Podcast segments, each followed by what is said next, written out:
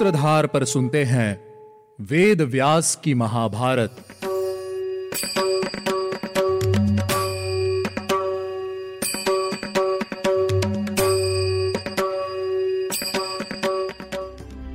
Hello listeners स्वागत है आपका सूत्रधार प्रस्तुति वेद व्यास की महाभारत में।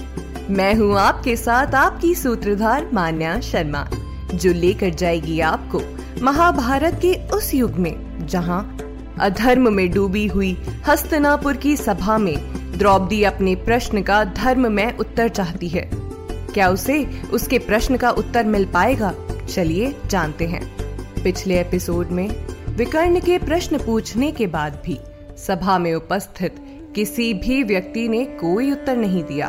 तब विकर्ण ने लंबी सांस लेते हुए कहा, कौरव तथा सभी उपस्थित भूपालों आप सभी द्रौपदी के इस प्रश्न का उत्तर देना चाहें या नहीं? मैं उसके इस प्रश्न का जो न्यायपूर्ण उत्तर समझता हूँ, वही कहता हूँ।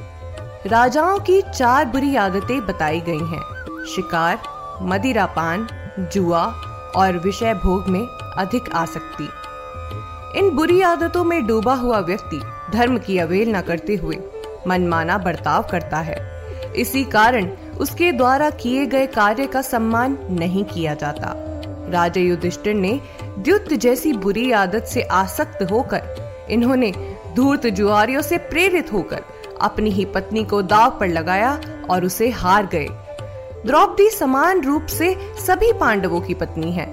इसके अलावा राजा युधिष्ठिर द्रौपदी को दाव पर लगाने से पहले ही स्वयं को हार गए थे। मामा शकुनी ने ही उन्हें इस कार्य के लिए प्रेरित किया। इन सभी बातों पर विचार करके मैं द्रौपदी को जीती हुई नहीं मानता हूँ। यह सुनकर सभी सभासद विकर्ण की प्रशंसा करने लगे। उस समय वहाँ बड़ा कोलाहल मच गया। यह देखकर कर्ण क्रोध से भर गया। उसने विकर्ण की बाह पकड़कर कहा, विकर्ण, तुम कुरुकुल में उत्पन्न होकर भी अपने ही पक्ष को हानि पहुंचाना चाहते हो। तुम जानते हो, द्रौपदी के बार बार पूछने पर भी किसी ने उसके प्रश्न का उत्तर क्यों नहीं दिया? क्योंकि यहाँ उपस्थित सभी लोग यही मानते हैं कि दुर्योधन ने उसे धर्म के अनुसार जीता है। तुम मूर्खता मत करो। तुम बालक हो। तुम्हें धर्म का ज्ञान नहीं है। तुम द्रौपदी को जीती हुई कैसे नहीं मानते? जबकि युधिष्ठिर ने द्यूत के बीच में अपने सर्वस्व को दाव पर लगाया था। द्रौपदी भी तो सर्वस्व के भीतर ही आती है। युधिष्ठिर ने स्वयं द्रौपदी को दाव पर लगाया। उस समय सभी पांडवों ने मौन रहकर अपनी सम्मति दी। और यदि तुम्हारे अनुसार एक वस्त्रा द्रौपदी को इस सभा में अधर्म पूर्वक लाया गया है तो मेरी यह बात ध्यान से सुनो। देवताओं ने स्त्री के लिए एक ही पति का विधान किया है। परंतु परंतु यह द्रौपदी कई पतियों के अधीन है। निश्चित ही यह वैश्य है। इसका सभा में इस प्रकार लाए जाना कोई अनोखी बात नहीं है। यह एक वस्त्रा हो, नंगी हो तो भी इसे सभा में लाया जा सकता है। सुबुल पुत्र शकुनी ने पांडवों को धर्म पूर्वक जीता है।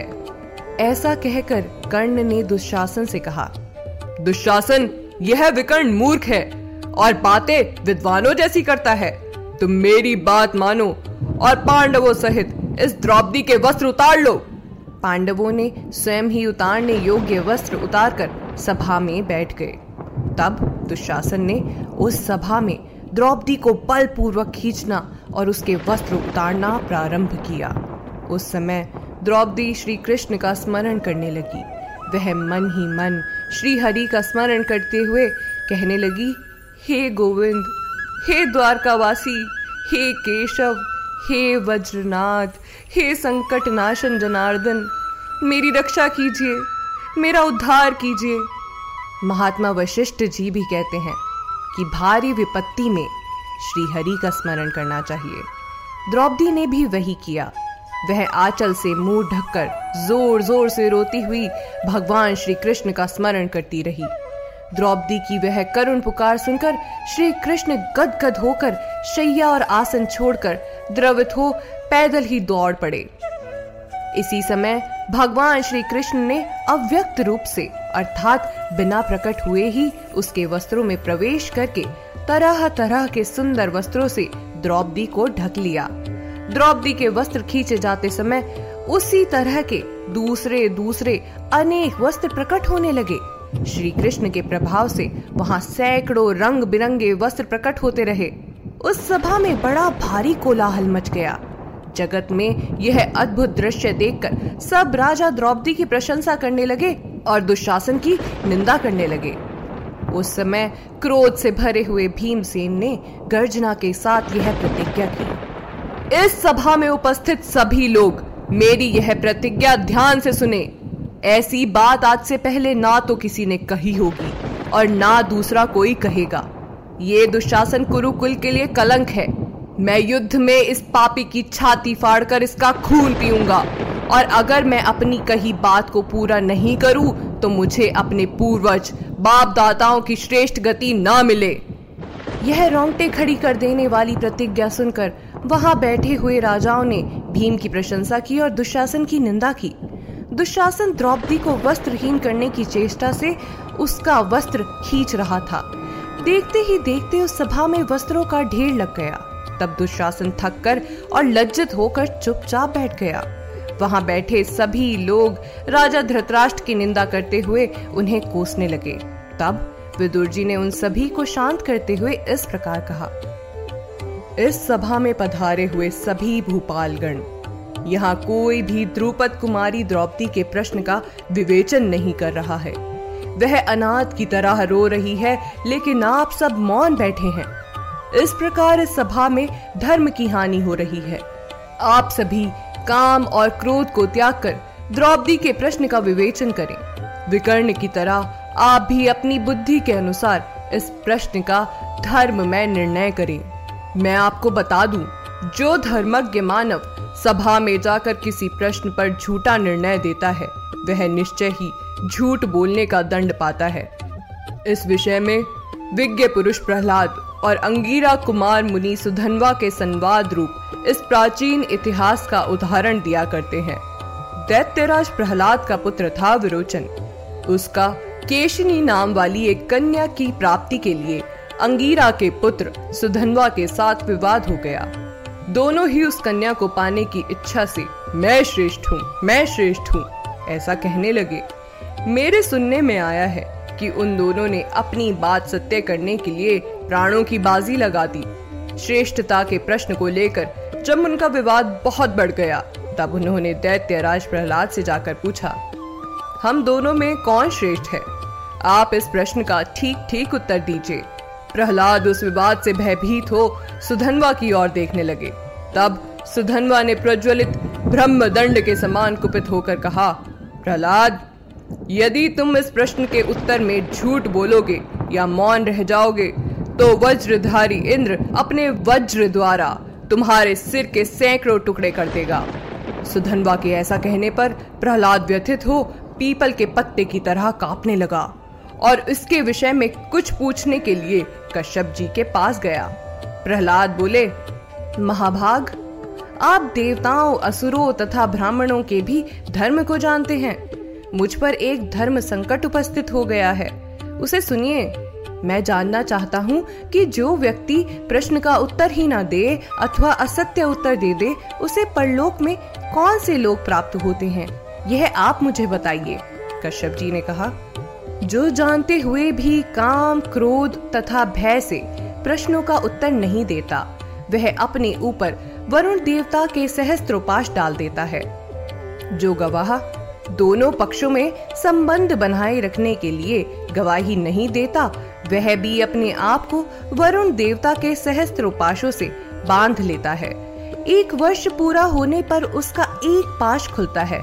अतः सच्ची बात जानने वाले पुरुष को यथार्थ रूप से सत्य ही बोलना चाहिए है। जहाँ धर्म, अधर्म से विदत होकर सभा में उपस्थित होता है, उनको पाप का फल भोगना ही पड़ता है। सभा में जो अधर्म होता है, उसका आधा भाग स्वयं सभापति ले लेता है। एक चौथाई भाग करने वाले को मिलता है और एक चतुर्थ भाग उन सभासदों को प्राप्त होता है, जो निंदनीय पुरुष की निंदा नहीं करते हैं। जहाँ सभा में निंदा के योग्य मनुष्य की निंदा की जाती है, वहाँ सभापति निष्पाप हो जाता है। सभासद भी पाप से मुक्त हो जाते हैं और सारा पाप करने वाले को ही लगता है। जो लोग धर्म विषयक प्रश्न पूछने वाले को झूठा उत्तर देते हैं, वे अपने धर्म का नाश तो करते ही हैं। अर्थात आगे पीछे की सात पीढ़ियों के पुण्यों का भी हनन करते हैं। कश्यप जी की यह बात सुनकर प्रहलाद ने अपने पुत्र से कहा, विरोचन, सुधनवा तुमसे श्रेष्ठ है। उसके पिता अंगीरा मुझसे श्रेष्ठ है और सुधनवा की माता तुम्हारी माता से श्रेष्ठ है। अब यह सुधनवा ही तुम्हारे प्राणों का स्वामी है। सुधनवा ने कहा, दैत्यराज, तुम जो पुत्र स्नेह की परवाह न करके, जो धर्म पर डटे रह गए, इससे प्रसन्न होकर मैं तुम्हारे पुत्र को यह आज्ञा देता हूँ कि यह सौ वर्ष तक जीवित रहे। विदुर जी ने कहा, सभासदों, इस प्रकार इस उत्तम धर्म में प्रसंग को सुनकर आप सब लोग द्रौपदी के प्रश्न के अनुसार यह बताइए कि उसके संबंध में आपकी क्या मान्यता है। विदुर जी की यह बात सुनकर भी सब राजा कुछ न बोले।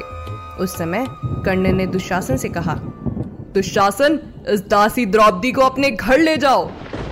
द्रौपदी ने कहा, मैं कुरुकुल की पुत्र वधु हूँ, अर्थात पुत्री के समान हूँ। मैं सताए जाने योग्य नहीं हूँ। आज राजाओं का धर्म कहाँ चला गया? इससे बढ़कर दंडनीय दशा। और क्या हो सकती है कि मुझे इस भरी सभा में अनाथ की भांति खींच कर लाया गया और मेरा अपमान किया गया?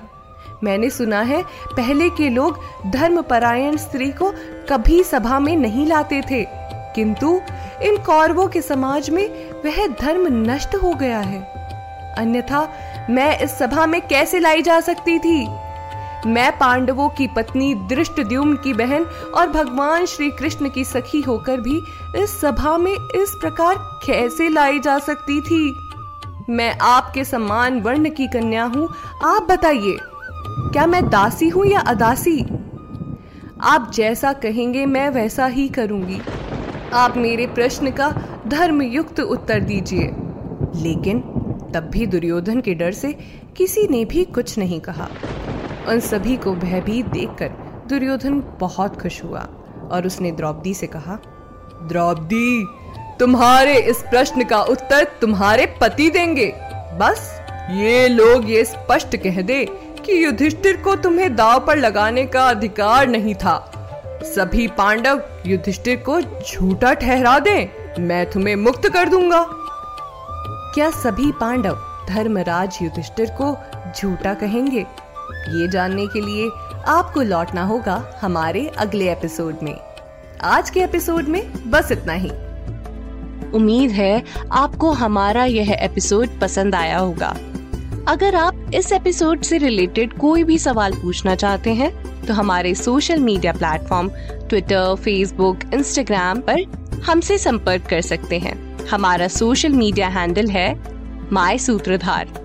साथ ही साथ, ऐसी ही अनेक रोचक पौराणिक कथाओं के वीडियो देखने के लिए आप डाउनलोड कर सकते हैं हमारी सूत्रधार ऐप। हमारी ऐप एंड्रॉइड और आईओएस दोनों यूज़र्स के लिए उपलब्ध है। यहाँ आपको हर एक कहानी, सुंदर चित्रण और सटीक फैक्ट्स के साथ मिलेगी। इसके अलावा आप श्री राम कथा मिनी टेल्स पॉडकास्ट हिंदी और इंग्लिश नल दमयंती प्रेम कथा, हिंदी इंग्लिश तथा ऐसी ही अनेक कहानियाँ अपने मन पसंद ऑडियो प्लेटफॉर्म पर सुन सकते हैं। लिंक आपको डिस्क्रिप्शन में मिल जाएगा। मैं आपकी सूत्रधार मान्या शर्मा, मिलूँगी आपसे अगले एपिसोड में। याद रखिएगा, हम हर सोमवार और शुक्रवार आपसे मिलते रहेंगे।